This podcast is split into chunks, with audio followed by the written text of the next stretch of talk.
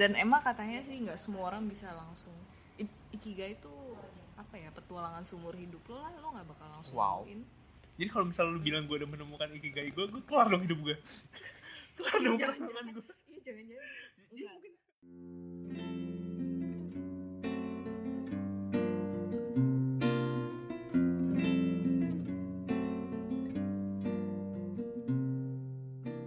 Hai, welcome di podcast 20 something. Di sini gue Eka. Kita akan ngebahas tentang hal-hal berbau ke-20-an. Jadi umur-umur di 20 tuh apa aja sih yang biasa lo rasain, lo dapetin sama yang lo bisa pengalamin. Di sini untuk kali ini episode perdana kita, gue bakal membahas tentang kerjaan, passion sama ikigai. Dan untuk sekarang gue nggak sendirian.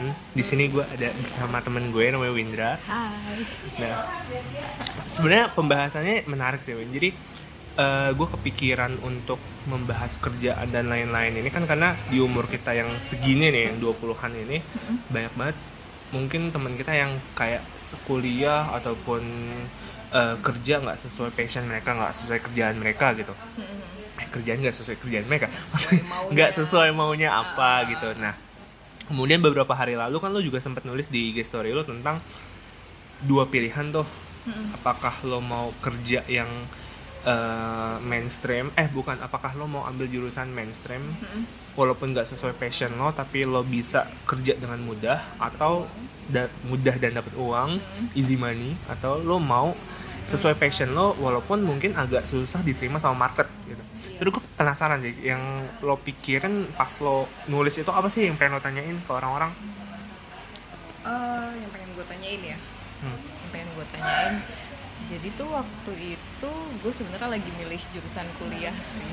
Jurusan kuliah terus kayak eh, dan gue tuh tes psikologi gitu gue tes psikologi gitu dan hasilnya gue orangnya senang mikir tapi nggak pernah tahu pikiran orang lain seneng mikir tapi nggak pernah dengar kayak pikir. kayak gue mengira apa yang ada di pikiran gue adalah yang benar. Makanya Oke. Uh-uh, jadi Uh. kayak oh iya kerjaan tuh harus ikutin passion titik. Orang tapi orang lain mikirnya apa? Nah itu I haven't considered that. Hmm. nah dan gue juga sendiri apa namanya jarang ketemu temen. Jadi gue pikir oh ya udah gue IG story gue tanyain aja nih orang-orang mikirnya gimana ya.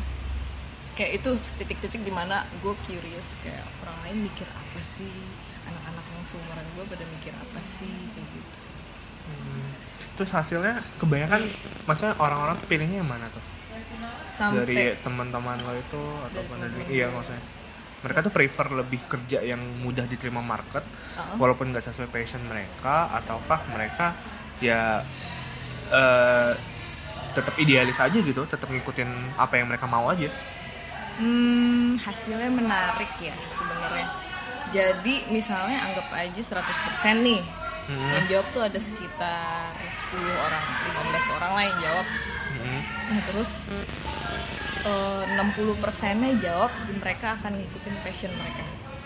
Walaupun itu bakal agak lama, tapi mereka berargumen kalau oh ya udah selama gua nunggu jurusan kuliah yang sesuai passion gue ya udah gue bisa ngerjain yang lain Eh, gue bisa kerja yang lain dulu tapi gue pengen itu karena itu investasi yang gede kuliah. Itu argumen mereka. Tapi 40 persennya tuh misalnya kayak lu juga kan lu Hmm. jawabnya kan milih yang sesuai market kan. Hmm.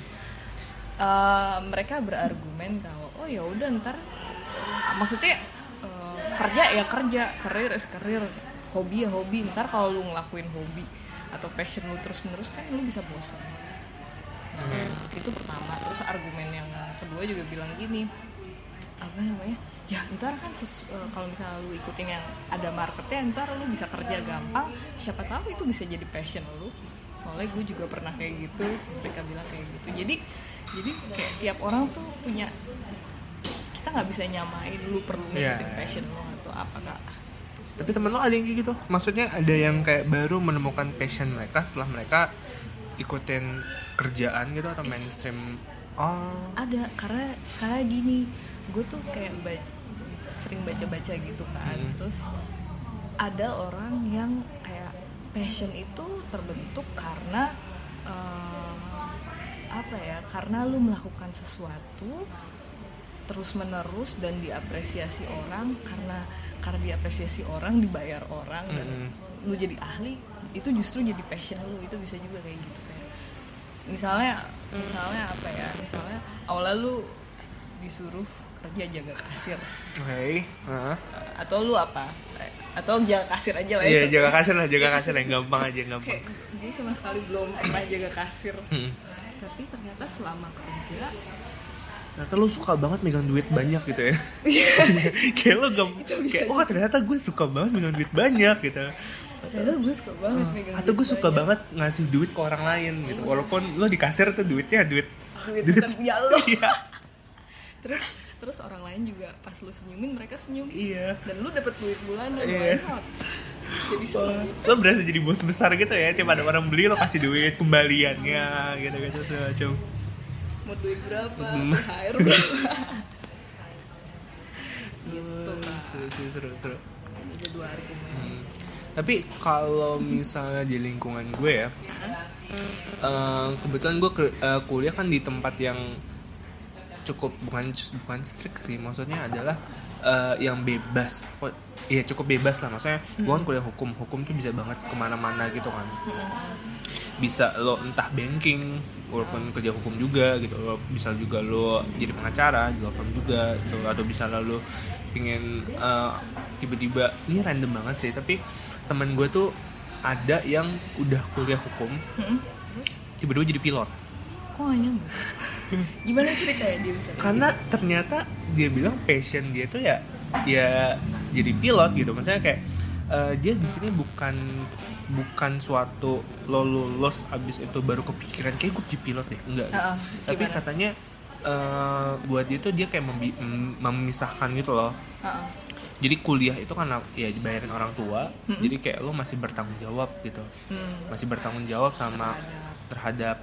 ya biaya yang orang tua itu keluarkan. Jadi kayak at least lo ketika sampai sarjana lo udah bertanggung jawab lo udah bertanggung jawab sama mereka kayak ini lo hasilnya gue udah sarjana lo. Nah dari Oh, situ ngerti-ngerti. lo baru bebas buat ngejar passion lo. Oh I see. Terus apalagi ya? Eh, baru beberapa minggu lalu gue ketemu ngobrol sama temen kampus gue juga. Terus tiba-tiba jadi temen gue ini baru bikin kos-kosan. Mm-mm.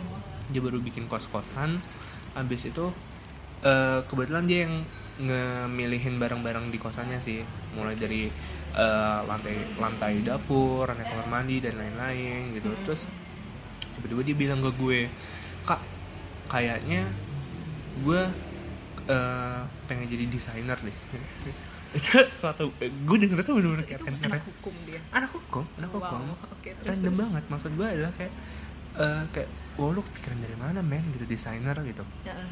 dia bilang ya gue mungkin betul kayak kata lo tadi ya. Maksudnya adalah ke- ketika dia ngejalanin ketika dia bikin kosan dia pilih tempat tidur sendiri dia pilih eh, misalnya warna lampu sendiri apa sendiri itu dia pikir kayak eh kayak seru juga ya gini kayak kayaknya gue suka deh ngelakuin hal ini gitu kan Mhm.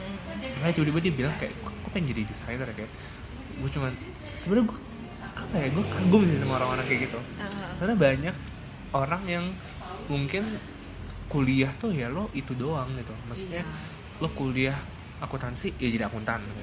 lo kuliah eh, bisnis lo jadi wira swasta misalnya Hmm. kalau misalnya kuliah hukum ya either lo jadi lawyer atau misalnya lo jadi jaksa atau hakim ya udah itu doang gitu. Tapi gue salut sama orang-orang yang bisa bilang eh, oke gue eh, pengen ngikutin passion gue gitu. Terlepas dari background pendidikan gue itu cocok apa enggak gitu. Tapi dia akan ngikutin. Iya kan? Iya. Ah, ah. sejauh ini sih dia temen gue misalnya temen gue yang jadi pilot sih masih berusaha sih di sini. Masih masih belum menyerah sih dia tiba-tiba kayak ah gue enggak gue capek ah di kabin gue di pengadilan aja. Enggak sih belum kayak gitu sih. Dia udah sekolah pilot temen lo yang itu? Udah dan jujur sih sebenarnya ada beberapa sih. Wow banyak juga. Maksudnya beberapa gue kira cuma satu. Eh, iya maksudnya kayak iya beberapa tuh maksudnya ada beberapa dari tem- temen gue sih yang deket itu cuma satu tapi Hmm. di angkatan Di gue angkatan. buat jadi pilot tuh ada dua atau tiga orang gitu. Oh itu berubah banget ya berubah banget hukum ke pilot Iya. Terus apalagi ya? Oh, temen gue juga ada yang jadi pramugari. wow oke Padahal eh, apa? Dia tuh lulusnya tuh sang- sa- sangat cukup cepat.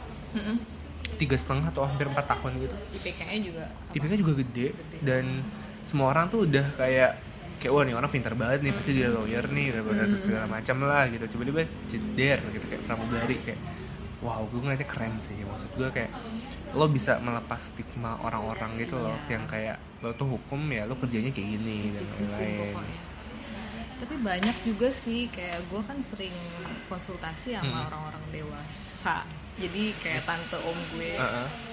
eh sebenarnya kayak mereka bilang gini ada orang yang bilang kayak kamu udah santai aja ntar kalau misalnya kerjaan kamu nggak sesuai sama apa kuliah kamu ya nggak apa-apa buktinya tante nih jadi tanteku Mm-mm. Eh, tanteku itu dia dulu kuliahnya ekonomi terus Mm-mm. tiba-tiba dia suka psikologi Mm. nah S2 nya psikologi S3 nya juga terus dia ngajarnya psikologi Oh. Eh bisa ya S2 S psikologi Bisa. tanpa. Harus tapi, S1 psikologi. tapi lu nggak jadi psikolog Oh, terus jadi apa dong? Jadi oh ya. Ahli aja. Oh, ahli. Jadi dosen kayak gitu bisa enggak? ya? bisa Atau HRD gitu mungkin ya? HRD juga Oh, bisa oke. kan lu kan udah mempelajari ilmu itu kan Mm-mm. nah terus emang dia jadi HRD ujung-ujungnya Oh, iya. sama dosen juga kayak kayak apa ya kehidupan tuh nggak linear kehidupan tuh nggak linear kak menurutnya bisa lah jadi Dan nggak ketebak juga lah ya. nggak ketebak taruh lu ketemu siapa jadi apa Tapi ada juga sih temen gue yang hidupnya tuh ket- bukan ketebak sih, maksudnya kayak lurus-lurus aja tuh juga ada gitu. Maksudnya Hmm. yang kayak gimana tuh eh maksudnya adalah beberapa temen gue yang gue memang melihat orang ini tuh nggak aneh-aneh bukan nggak aneh-aneh maksudnya adalah dia tuh bukan orang yang random kayak gue yang tiba-tiba gue bisa bilang ketiga hari yang lalu kayak Win kita bikin podcast yuk gitu. Itu gue shock banget kak. Lu gue kirain lu mau podcast pertama kayak sendiri terus tiba-tiba pokoknya lu harus? Ya, gue masih pemula men. Masih episode satu. Ini gue masih butuh banyak guidance nah. Maksudnya gue berteman sama dia udah lama. Heeh, terus? kayak orangnya tuh nggak ya nggak aneh-aneh lah gitu. Lurus-lurus aja dan beneran ketebak kayak misalnya dia kuliah Ah, ah. akuntansi terus jadi akuntan terus atau misalnya ada juga temen gue kuliah manajemen sekarang kerja di bank gitu kayak ternyata yang apa yang linear pun juga ada gitu yang Ternyata- linear Heeh. ada iya sih dokter hewan gue juga ada sih dan mereka jago banget jadinya spesialis nah ngomongin dokter Ah, ah. berarti omongan-omongan kayak gini tuh bi- nggak bisa bu, eh, kurang bisa ngaruh ke dokter nggak tahu ya gue. Maksud gue gini ya maksud gue 80% atau mungkin bahkan hampir 95% orang yang kuliah kedokteran pasti jadi dokter nggak sih? Enggak Eh, ada yang berubah. Ada yang ke bisnis.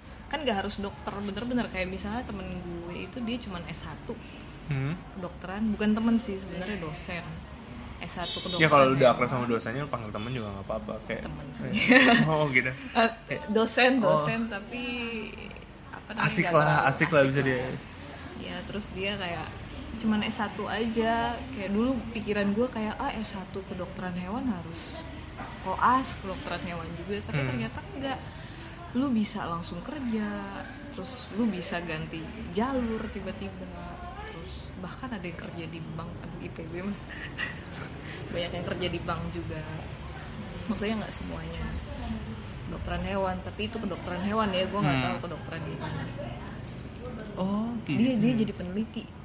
Jadi dari S1 dia langsung S2 Jadi sama S3 dia jadi peneliti. Peneliti hewan.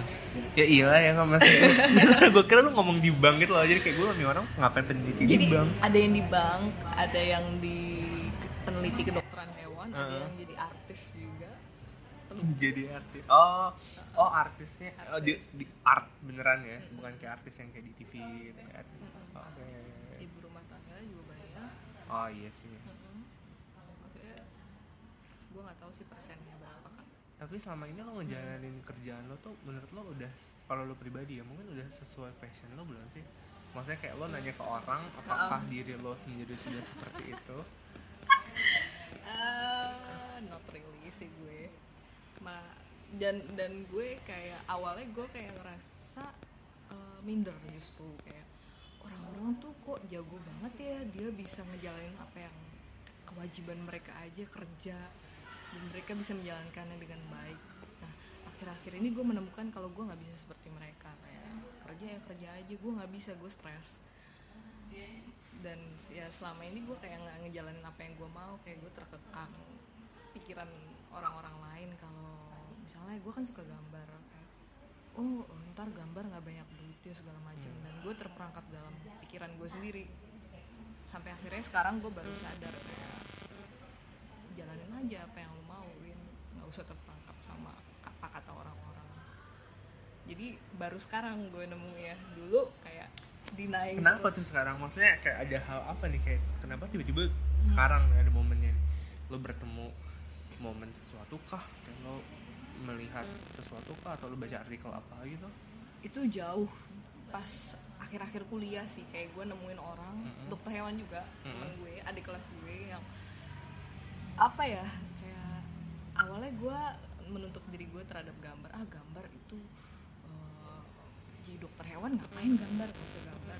Terus ternyata dia kayak bisa ngejalanin dua-duanya nih orang gambarnya jago dokter hewan juga jago. Berarti persis kayak lo ya?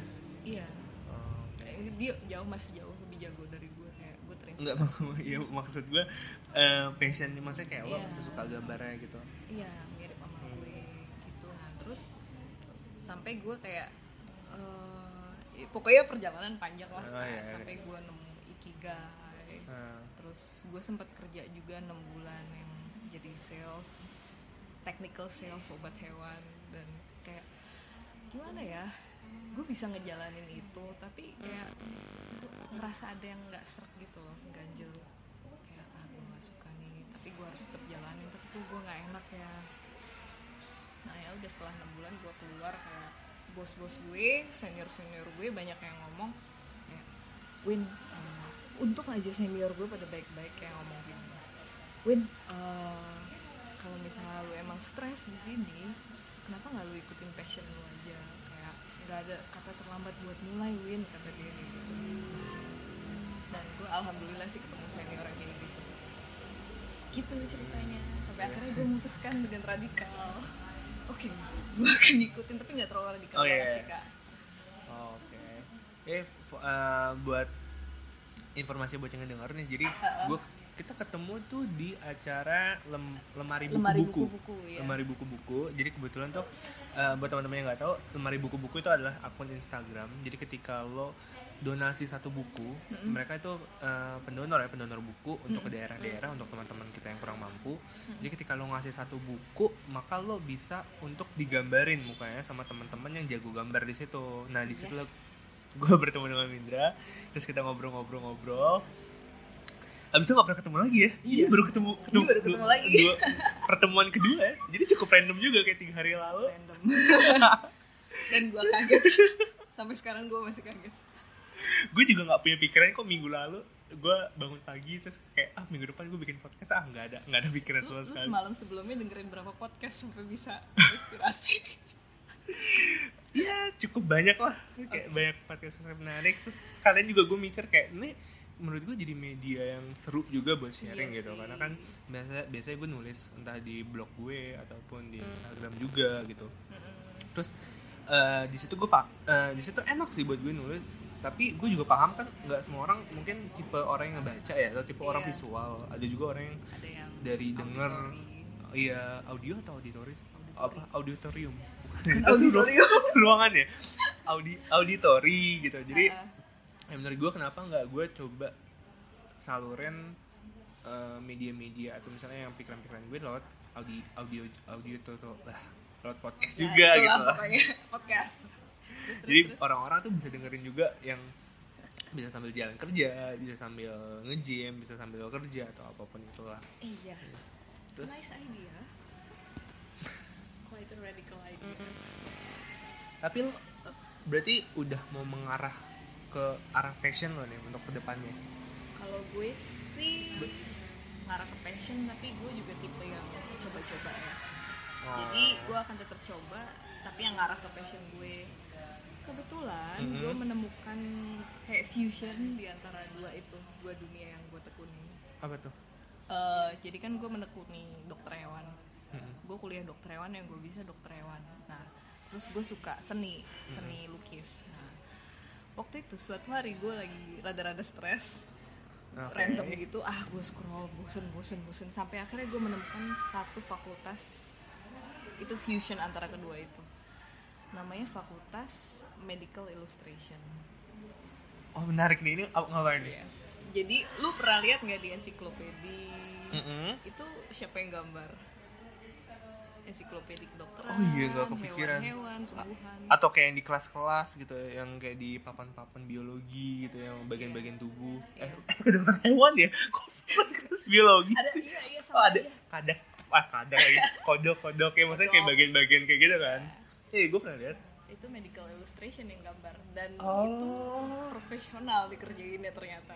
Oh itu nggak bisa sembarangan ilustrator atau desainer gitu ya? Nggak bisa karena gini deh ibaratnya lu mau gambar otak. Oke. Atau eh, apa namanya lambung lah oh ya iya lambung lambung. Lambung. Terus eh, kalau misalnya lu nggak tahu anatomi lambung ntar kebalik-balik. Terus lu masukin buku buku Oh, kedokteran. bisa google nggak sih? Hah? bisa google nggak sih? Bisa. atau lo meniru gambar yang udah ada gitu loh. Jadi kayak lo google misalnya eh, organ dalam kuda gitu. Bisa, organ bisa. aneh banget. Terus bisa sih. maksud gua Eh, gimana gimana? eh, berarti itu ilustrator biasa biasa pun juga bisa kan tanpa harus ikut di kuliah medical illustration itu? Mm-mm, tapi memang keunggulannya ikut kuliah itu adalah kayak lu banyak dapat koneksi terus lu ibaratnya kayak tersertifikasi lah. Mhm. Eh, jadi ada dudukan tambahan. Oh oke karena gue kebetulan juga penasaran dengan kuliah keluar jadi oh itu di mana? Ya ada di Amerika di Inggris. Di Indonesia pasti belum ada ya? Sama sekali belum ada jurusan itu. Paling dekat nggak ada? Singapura? Malaysia biasanya? Kursus sih. Monash ada. Oh. Ada. Kursus menggambar ilustrasi scientific. medical. Oh. Ah, emang medical. Nggak belum ada yang master degree yang benar-benar Oh. medical illustration kan scientific tuh berarti spesifik binatang atau kayak apa pun. apa kayak rocket ship gitu mungkin? Bisa. Oh oh. Ya, seru banget. Yes. Tapi So gue gak punya bakat menggambar sama sekali sih. Gambar gue tuh dari TK sampai sekarang tuh nggak berubah. Masa? Beneran jadi lu kayak apa ya gue kalau ngegambar coba lu tanya gue deh. Hmm. lu kasih gue misalnya judul pemandangan. Dua gunung satu matahari jalanan iya pasti banget gitu kan. Entah kalau mungkin orang-orang yang suka gambar atau yang jago gambar ya at least mereka pasti bisa ngegambar dari point of view yang beda gitu kan. Iya, tapi buat orang buat orang-orang kayak gue yang nggak berkembang dari TK iya. pasti gambarnya tuh selalu itu gitu. Entah itu untuk yang jalanan lah entah itu kadang-kadang gue gambar sapinya tapi intinya itulah gitu. Jadi kayak seru sih kalau bisa ngegambar. Tapi kan lu jago fotografi Enggak Tahu nggak? Jadi uh, mau supaya buat med- masuk medical illustration itu Hmm? salah satunya harus bisa fotografi juga. kenapa Harus ngumpulin portofolio dulu, jadi portofolio maksudnya kayak gimana gambar, gambar digital, Ah. sama bisa sama ada satu kategori di mana lu bisa milih apakah lu mau bikin sculpture, eh patung, Mhm. patung gitu, apakah lu mau fotografi. Karena di medical illustration juga butuh fotografi. Oh ini seru banget. Hmm ya ya, menarik menarik menarik. Iya harus bisa juga fotografi. Kayak lu fotoin binatang gitu?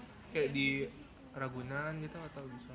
Oh, di gue mengira kayak di, di saat lo ngomong fotoin binatang gitu kayak karena lu bilang tadi anatomi binatang jadi kayak lo harus fotoin kayak kuda lagi dioperasi gitu atau misalnya apa.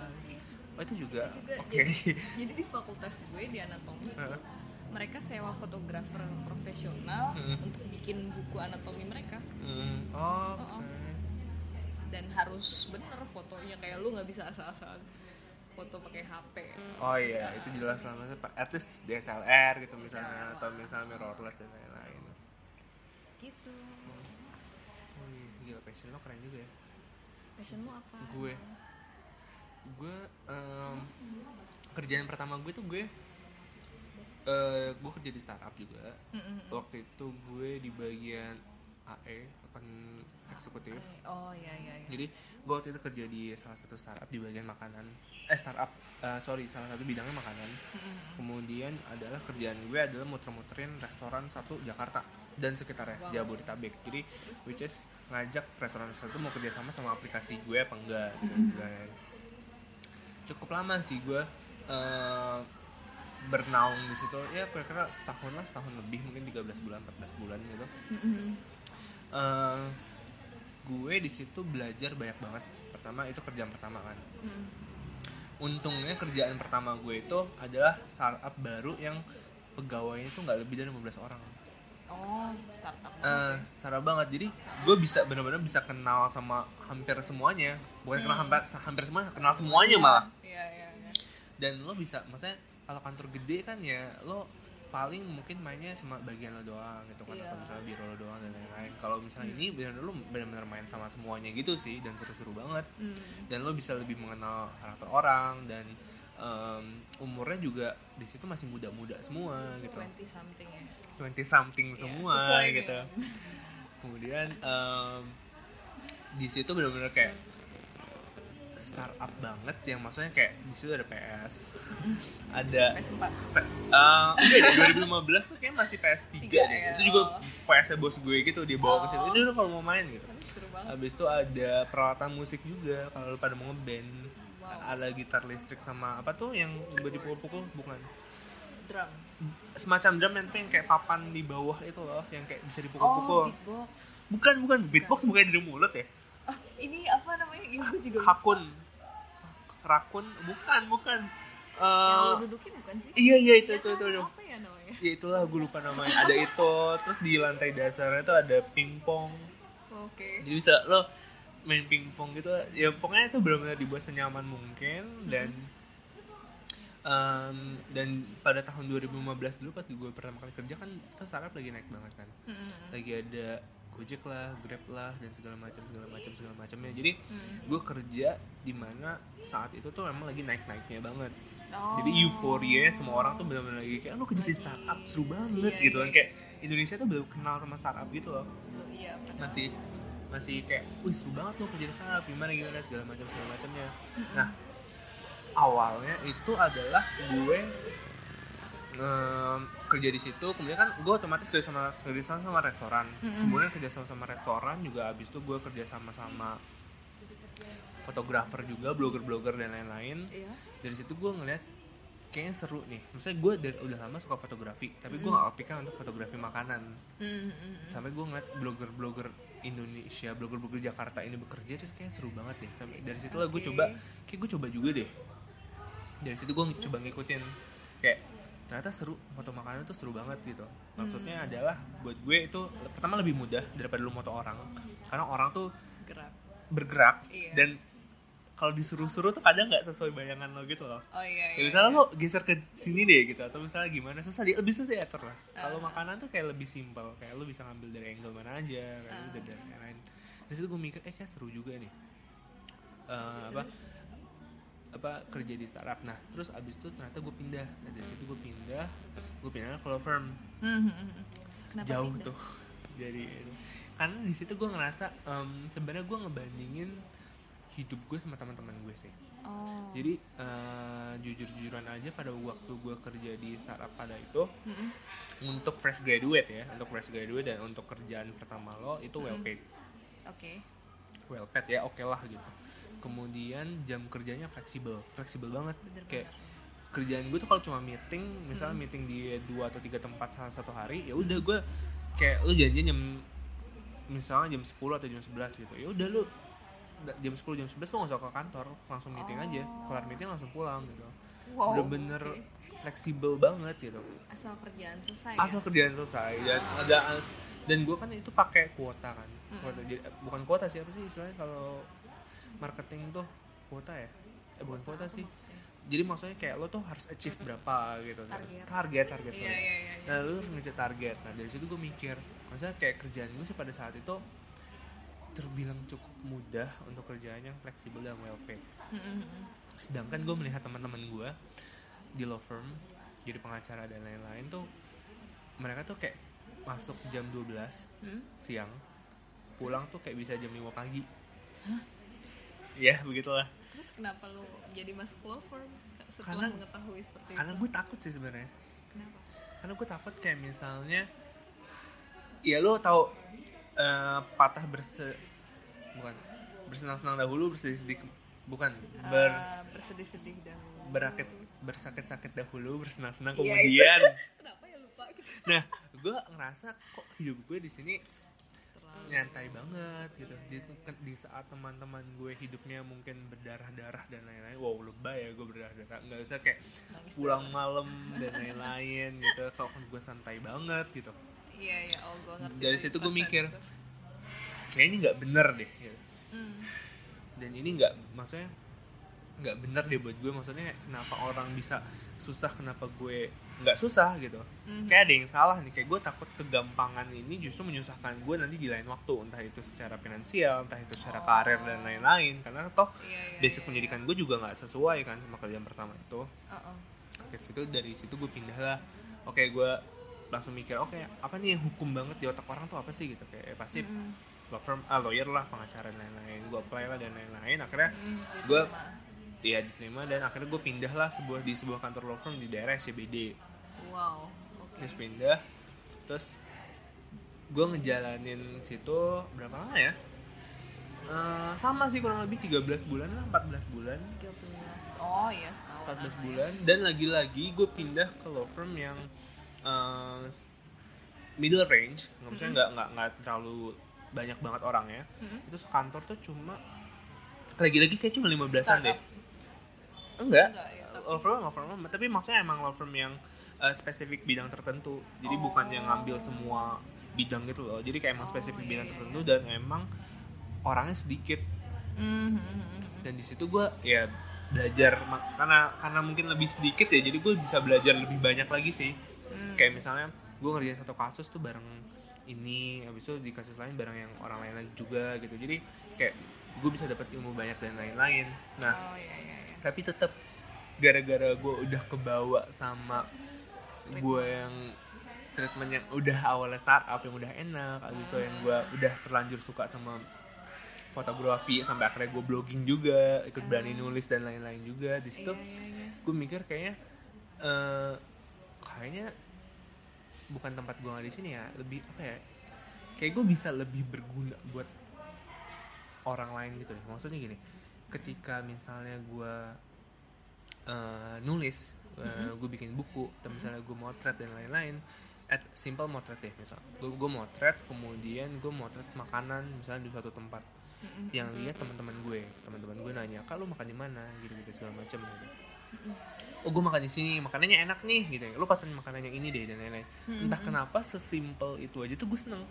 Hmm. jadi gue seneng kayak gue seneng bisa ngebantu orang hal-hal sesimpel itu. Sesimpel yang tadi gue bilang ke lo yang kayak kasir ngasih duit ke orang. Iya iya. ngerasa bos. Ngerasa bos banget. Nah gue tuh kayak gitu. Jadi ngerasa seneng aja gitu eh kayak seru ya gitu. Atau misalnya gue nulis gue bikin buku lah gue bikin segala macam. Terus Iya. eh, im- bahkan gue gue nggak perlu komplimen orang bilang buku lo bagus banget apa segala macam enggak. Tapi yang kayak misalnya jujur ya dua jam yang lalu temen gue tuh baru ada yang beli buku gue. Terus terus?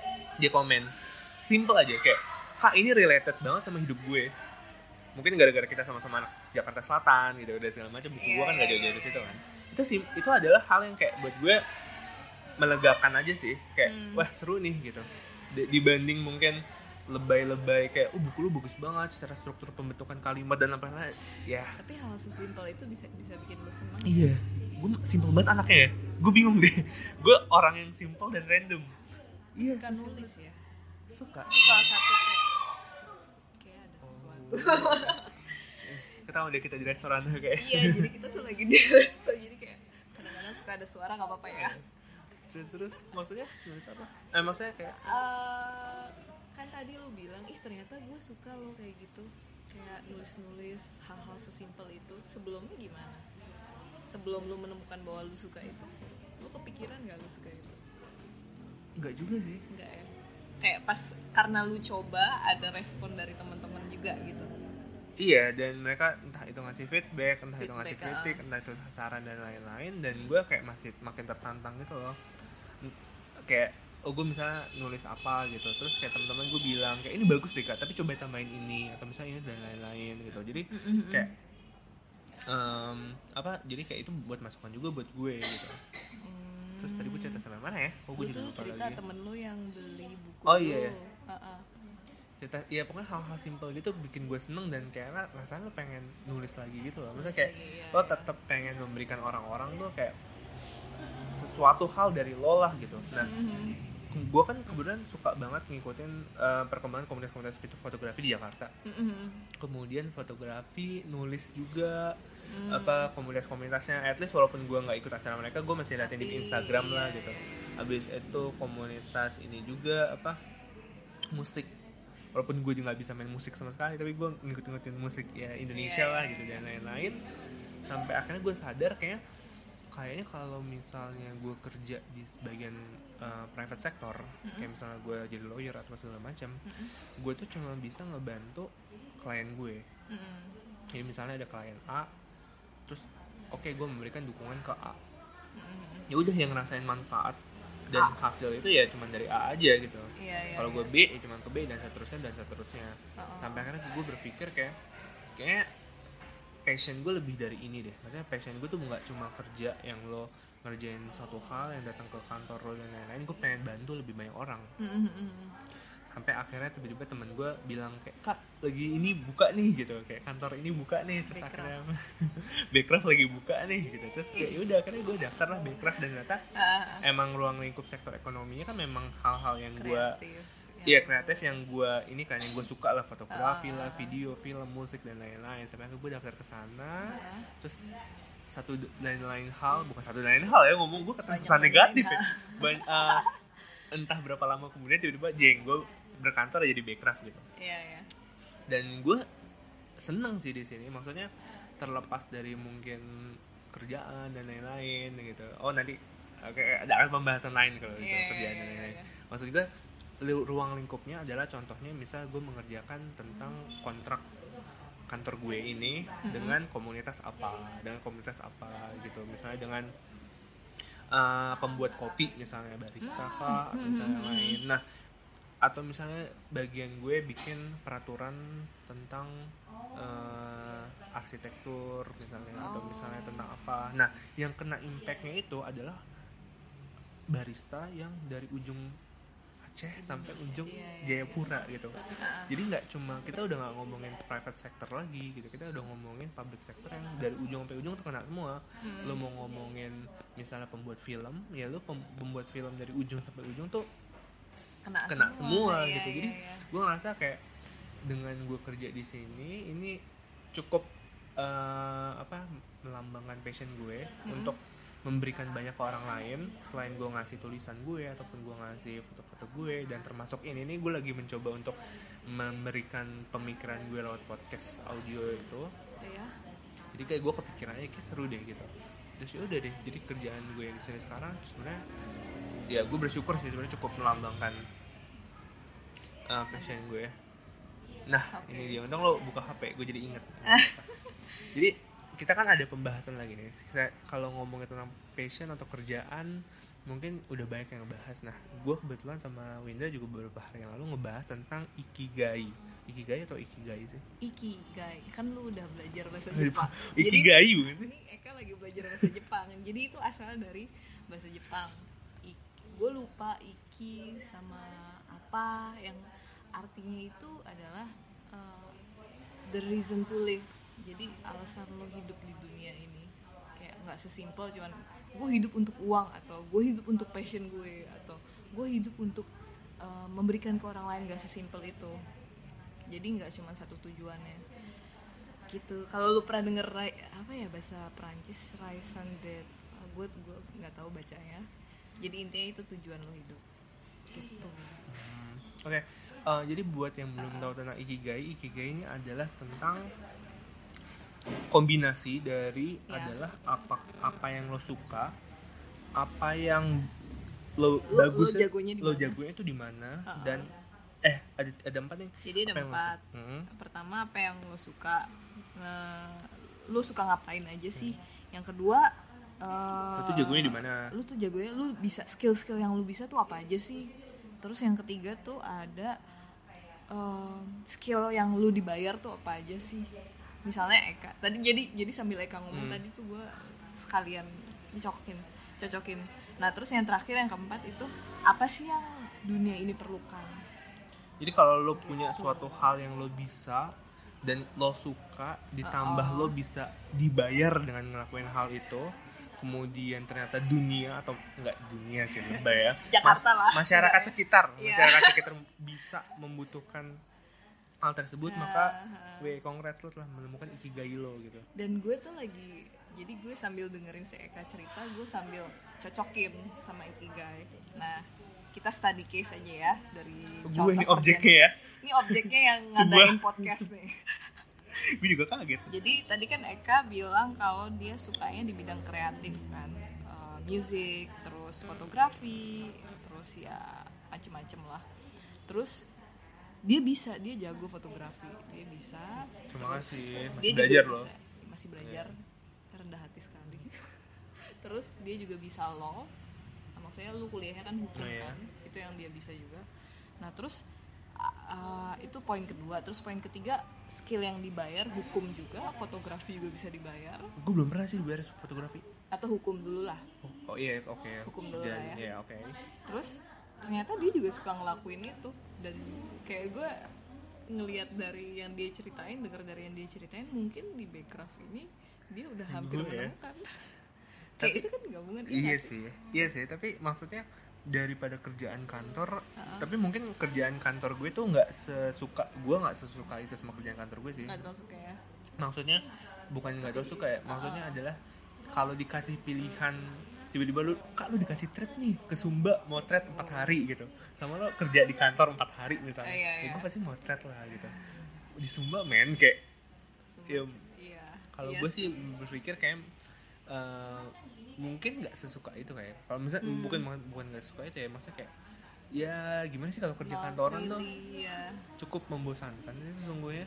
Kayak tipe orang yang suka kerja lapangan ya nah gue tuh udah pernah ngerasain kerja lapangan kan di kerjaan pertama gue yang tadi gue cerita itu Ah. tapi em, seru sih maksudnya tiap hari lo ketemu klien baru lo ketemu dan segala macam. Tapi eh, capek juga ya panas.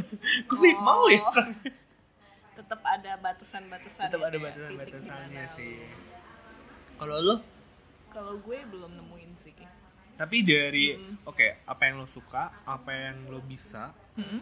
ap- eh, apa yang bisa dibayar dari bukan sih what can be paid for tuh lu you bisa dibayar. bukan lo bisa dibayar sih gimana ya kalimat enaknya? bisa bayar. I udah aneh lagi jadi apa yang bisa dibayar dari lo enggak itu lebih oh itu sounds Kesannya- wrong kesannya lu tuh malam-malam jadi wanita bayaran enggak Oops, apa yang bisa digaji dari lo lah oke Iya, dan iya, terakhir iya, iya, apakah iya, iya. dunia atau masyarakat Apa sih yang- bisa menemukan skill lo gitu masyarakat membutuhkan skill lo itu kalau lo gimana Aduh, kalau gue belum nih. Jadi gue masih agak nggak nyambung semuanya. Dan emang katanya sih nggak semua orang bisa langsung. Ikigai itu apa ya petualangan seumur hidup lo lah lo nggak bakal langsung Wow. nemuin. jadi kalau misalnya lo bilang gue udah menemukan ikigai gue gue kelar dong hidup gue kelar dong perkembangan gue Iya jangan-jangan. Jadi Enggak, mungkin hidup gue cuma sampai sini aja gitu nggak ada perkembangan lagi enggak enggak enggak. Jadi gini, eh, jadi teman gue ada teman gue yang ngomong sih ikigainya itu jadi tukang jahit. Tapi itu Oke. ditemukan setelah lima tahun lu hidup. Jadi umurnya lima tahun apa ya enggak Jadi dia tuh punya kenalan ibu-ibu udah 50 tahun ke atas, 60 lah. Terus dia bilang si ibunya ini anak dari ibunya ini cerita kalau ternyata akhirnya dia menemukan ikigainya setelah 50 tahun. Di mana dia jadi tukang jahit, dibayar, dia suka jadi tukang jahit, orang-orang membutuhkan itu Hmm. dan itu skillnya dia sesimpel Hmm. itu tapi nggak maksudnya lo nggak bisa tiba-tiba langsung nemuin itu perjalanan hidup. Oke. Oh, kan kan lu juga kan lu nyoba-nyoba kerjaan pertama iya. kerjaan kedua dua kemudian Tiga. tiga. Dan menurut lo lo menggambar bukan sebuah ikigai lo? Kalau menggambar tuh kira-kira apa yang udah masuk di empat ini tapi dan apa yang kira-kira belum? Eh gue sih udah mulai ya. Gue gue lagi coba membuktikan diri sendiri sih karena gue dulu nggak mengejar gambar sama sekali. Kayak gue pikir gambar itu jadi ilustrator itu bukan kerjaan yang apa ya menyenangkan. Bukan kerjaan yang wah ntar gue agak mata duitan sih sebenarnya. Oke nggak apa-apa. Tahu maka duitan tuh wajar. Lu dapet duit dari mana dengan kita, kita butuh uang men semuanya. Iya bener, bener sih. Realistis ya. Realistis. Ya lu mau dapet uang dari mana? Terus eh, jadi gue belum bisa bilang gue menemukan atau enggak tapi mungkin yang mendekati gambar kali ya di mana gue suka banget gambar gue bisa gue dibayar ternyata. Dan orang-orang butuh itu. Dan selama ini sampai gue lulus dokter hewan gue stuck di gambar sebagai passion gue aja. Hmm. di mana gue bisa dan gue suka. Gue nggak tahu kalau gambar itu bisa dibayar dan orang Oh. perlu. Jadi gue stuck. Oke oke oke. Gitu. Kalau dokteran itu lebih lagi. Kedokteran hewan itu masuk ke gue bisa dibayar. Gue bisa. I'm I'm good at it. I can be paid for that. And the world Uh, need the it. world needs that. Tapi gue nggak terlalu suka. Boleh tahu kenapa?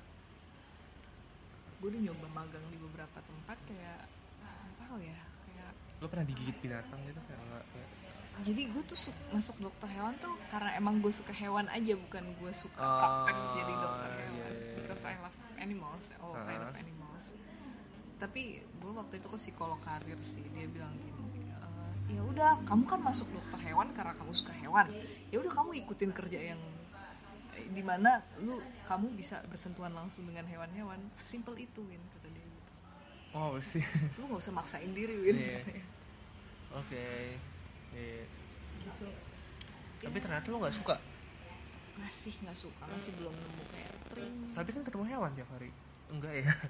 Nggak juga sih. Oh kecuali kayak dosen lo ada yang luar biasa galak gitu atau lo nggak suka banget kayak dosen ini kayak gila nih dosen ini hewan banget gitu. Oh my god. Tapi jangan. Pasti setiap kampus oh iya ada iya kali. ya. pasti ada ada ada. Terus gue suka sama dia gitu karena dia hewan. Kasar ya, kasar. ya pokoknya gue belum gue belum menemukan tapi gue seneng dengan konsep ini dan ujung-ujungnya justru malah gue jadi ngamatin orang lain. Hmm, udah udah berapa banyak kira-kira dari lingkaran lo yang kayak lo bisa ngobrol sama teman lo terus lo bilang kayak kayak lo udah nemuin deh kayak ikigai lo tuh kayak ini gitu. Belum banyak sih karena gue kan baru ya nemuin konsep ini kan Heeh. jadi kayak mungkin ada dua atau lima lah lima yang kayak gue masih lagi amatin ya Hmm. orang. Ajak-ajak ngobrol. Kan ngobrol nggak psikolog ya? Iya tau nggak? Gue kan tes psikologi. Tes psikolog. Hah? gue dapetnya yang kemarin tuh gue cerita MBTI Heeh. MBTI berkali-kali gue tes bahkan gue sampai tes resmi itu INFP jadinya kayak. Dan salah satu kerjaan yang I, cocok adalah itu psikolog. I i atau introvert. Oh oke. Uh-uh. kalau gue kira bahasa Inggris kan e juga jadi i gitu. Oh oke dan salah satu kerjaan yang cocok adalah psikolog. Dan gue curiga jangan-jangan gue ditipu sama psikolog lo karir waktu itu ya. Jadi psikolog karir lo udah nemu kayak oh sebenarnya ini orang jago nih psikolog. Jadi kalau misalnya dia jadi psikolog nanti lahan kerja gue diambil. Bisa jadi. gue pindah deh ke dokter hewan deh gitu.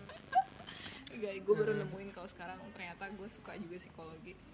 Psikologi hewan mungkin gitu enggak, bisa bisa ya? bisa jadi. Oh gue asal ngomong jadi ternyata beneran ada ya. Animal behavior jurusannya oh itu tuh ngapain tuh? Jadi lo kayak bisa ngelihat apa?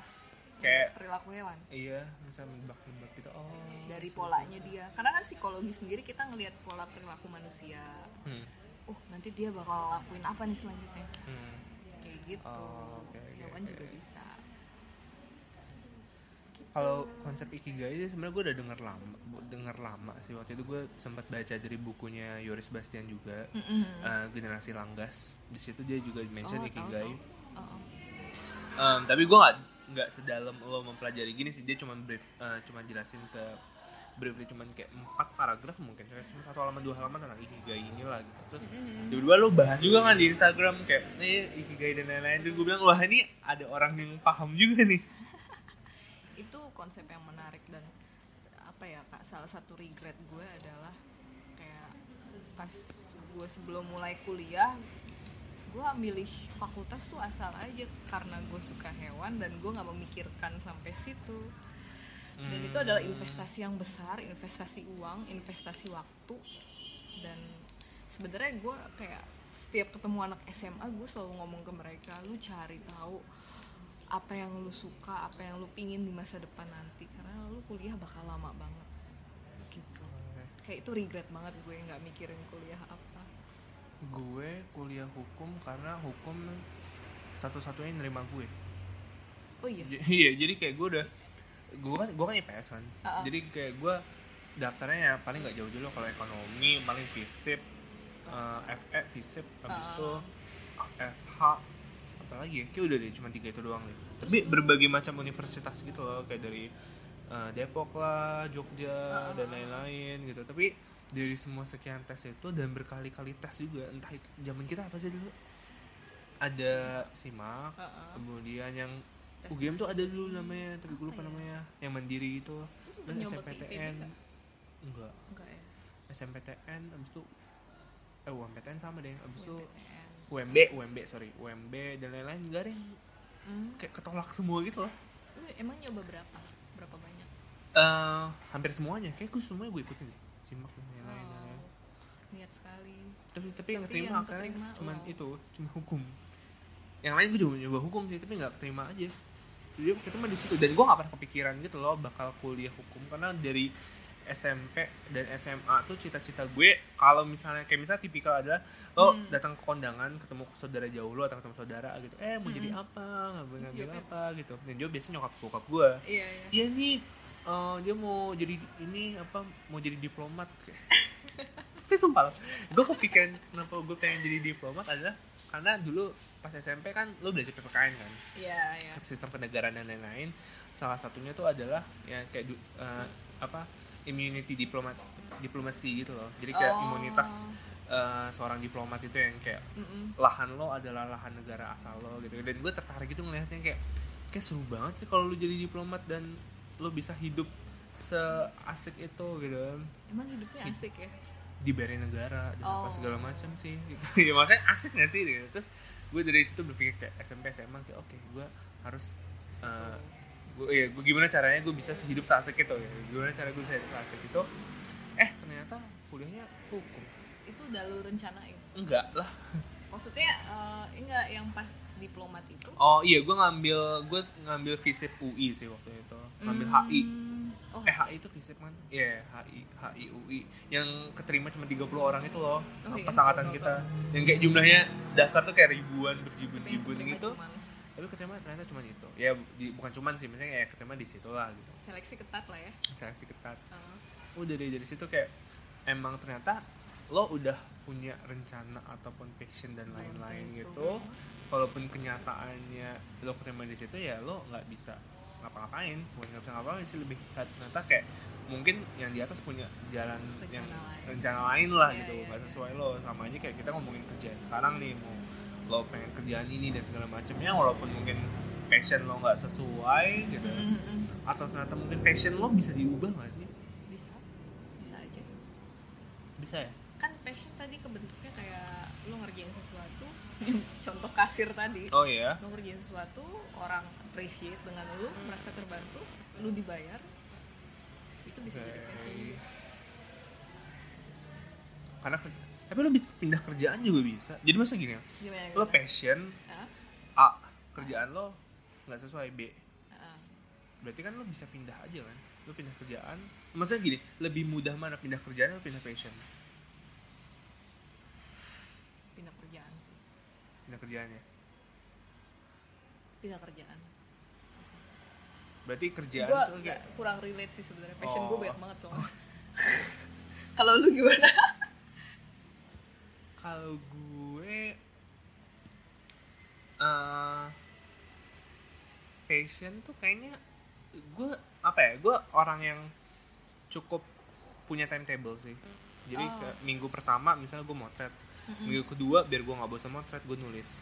Oh, biar minggu ketiga- jadi iya jadi kayak gue pindah passion tuh karena nemu kerjaan sekarang susah men gitu. Iya sih. Kerjaan susah kan tapi Dan itu bisa lain-lain. jadi adalah cuman mindset kita gak sih Apaan ada kerjaan? orang yang bilang nemuin kerjaan tuh gampang dan mereka bener ada yang kayak gitu itu jalannya masing-masing lah tapi kalau di Iya. gue gue ngerasain kayak susah ya nyari kerjaan tuh sekarang lebih susah daripada lo nyari passion oh iya sih karena orang tuh Realitas. sekarang agak apa ya orang tuh bisa dengan mudah sekarang bilang traveling tuh passion gue gitu iya dalam gue dalam hati ya siapa sih nggak suka jalan-jalan? Semua orang juga suka jalan-jalan kan? Mm. ya orang dengan mudah bisa bilang ini passion gue ini passion gue dan lain-lain. Sedangkan Mm, mm. kalau yang kerjaan ya, ya lo nggak bisa semudah itu gampang. Eh nggak nggak semudah semudah itu gampang apa sih kak? Lo nggak bisa semudah itu, dong rubah gitu. iya iya. Iya iya sih. ya. ah, akhirnya gue bisa relate maksudnya kerjaan tuh yang menghasilkan uang kan? Maksudnya lo Iya, nggak bisa iya, iya, iya. langsung berubah kan? Iya itu kan. Oh lo kok tiba-tiba passion gue bisa jadi duit? Enggak. Eh nah hal-hal kayak gitu gue, sih. iya berarti lebih gampang ganti passion ya. Kita ganti passion aja. Kalau ternyata podcast seru kayaknya gue seru juga ya passion bisa bisa jadi kita bisa jadi terus ntar ada feedback dari orang maybe. Betul betul betul betul. Bentar, tadi kita gue bilang rencana kita kayak udah ngalor gitu. Oke. gue tuh bilang kalau ya kayak oke ini episode pertama kita gak usah banyak-banyak padat aja 20 menit 20 menit cukup laluin gitu. oh Pas lihat jam udah 55 menit.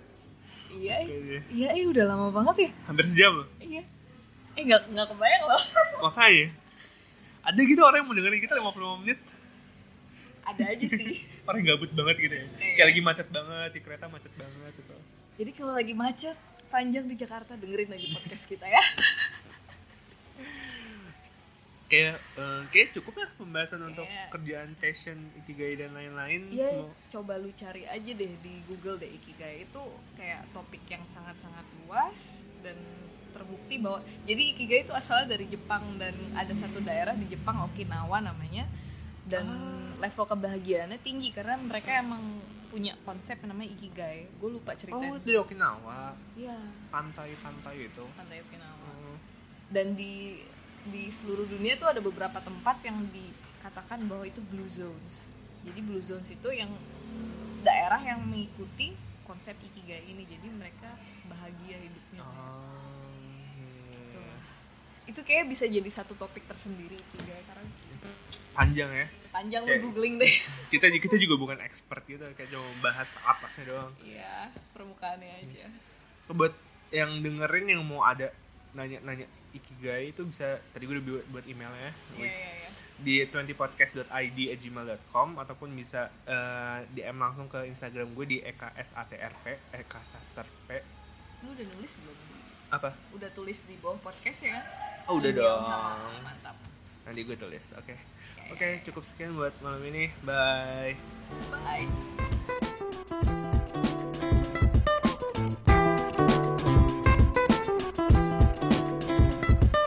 A cold for a diamond, eyes forever shining. Your beauty